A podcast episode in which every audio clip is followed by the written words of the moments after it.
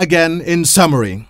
we find that there is some physical and archaeological evidence to suggest that there was indeed a flood, despite the fact that the scientific fraternity does not officially recognize the existence of such an event. We also find that there is widespread evidence from ancient cultures of not only a flood occurring, but also of survivors from it populating their lands and becoming intimately involved with their population.